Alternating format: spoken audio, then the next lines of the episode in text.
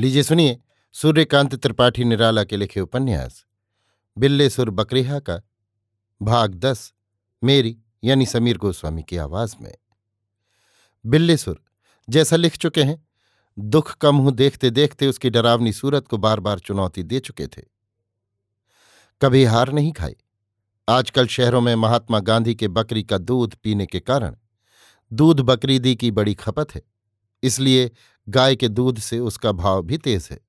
मुमकिन देहात में भी ये प्रचलन बढ़ा हो, पर बिल्लीसुर के समय सारा संसार बकरी के दूध से घृणा करता था। जो बहुत बीमार पड़ते थे, जिनके लिए गाय का दूध भी मना था, उन्हें बकरी के दूध की व्यवस्था दी जाती थी। बिल्लेसुर के गाँव में ऐसा एक भी मरीज़ नहीं आया। जब दूध बेचा नहीं बिका, किसी को कृपापात्र बनवाए रहने के लिए व्यवहार में देने पर मुँह बनाने लगा तब बिल्लेसुर ने खोया बनाना शुरू किया। बकरी के दूध का खोया बनाने में पहले प्रकृति बाधक हुई। बकरी के दूध में पानी का हिस्सा बहुत रहता है। बड़ी लकड़ी लगानी पड़ी। बड़ी देर तक चूल्हे के किनारे बैठा रहना पड़ा। बड़ी मेहनत। पहाड़ खोदने के बाद जब चूहिया निकली, खोए का छोटा सा गोला बना, तब मन भी छोटा पड़ गया। भैंस के दूध के शेर भर में पाव भर का आधा भी नहीं होता था। धीरज बाँध कर बेचने गए। भजना हलवाई जोधपुर वाले के यहाँ।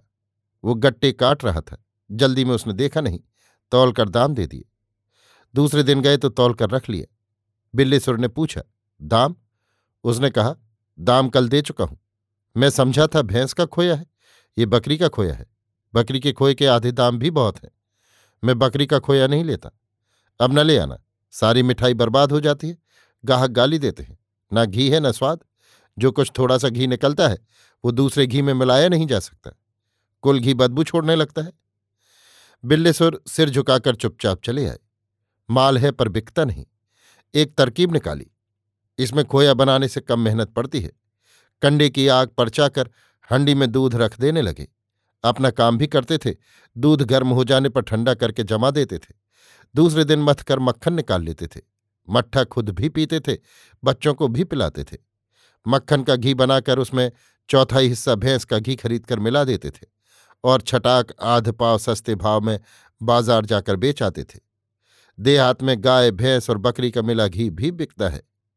जिनके यहाँ जानवरों की दोनों या तीनों किस्में हैं, वे दूध अलग अलग नहीं जमाते। बिल्लेसुर का काम चल निकला। बकरे के मारे जाने को उन्होंने हानि लाभ, जीवन मरण की फिलॉसफी में शुमार कर अपने भविष्य की ओर देखा। उन्होंने निश्चय किया बकरियों को हार में चराने न ले जाएँगे। घर में ही खिलाएँगे, जब तक खेत तैयार न हो जाए और शकरकंद की बॉडी न लग जाए। सवेरा होते ही बिल्लेसुर फावड़ा लेकर खेत में जुटे। रात को इतनी पत्ती काट लाए थे कि आज दिन भर के लिए बकरियों को काफ़ी चारा था। बकरियाँ और बच्चे उसी तरह कोठरी और दहलीज में बंद थे। फावड़े से खेत गोड़ते देखकर गाँव के लोग मज़ाक करने लगे। लेकिन बिल्लेसुर बोले नहीं, काम में जुटे रहे। दोपहर होते होते काफ़ी जगह गोड़ डाली। देखकर छाती ठंडी हो गई।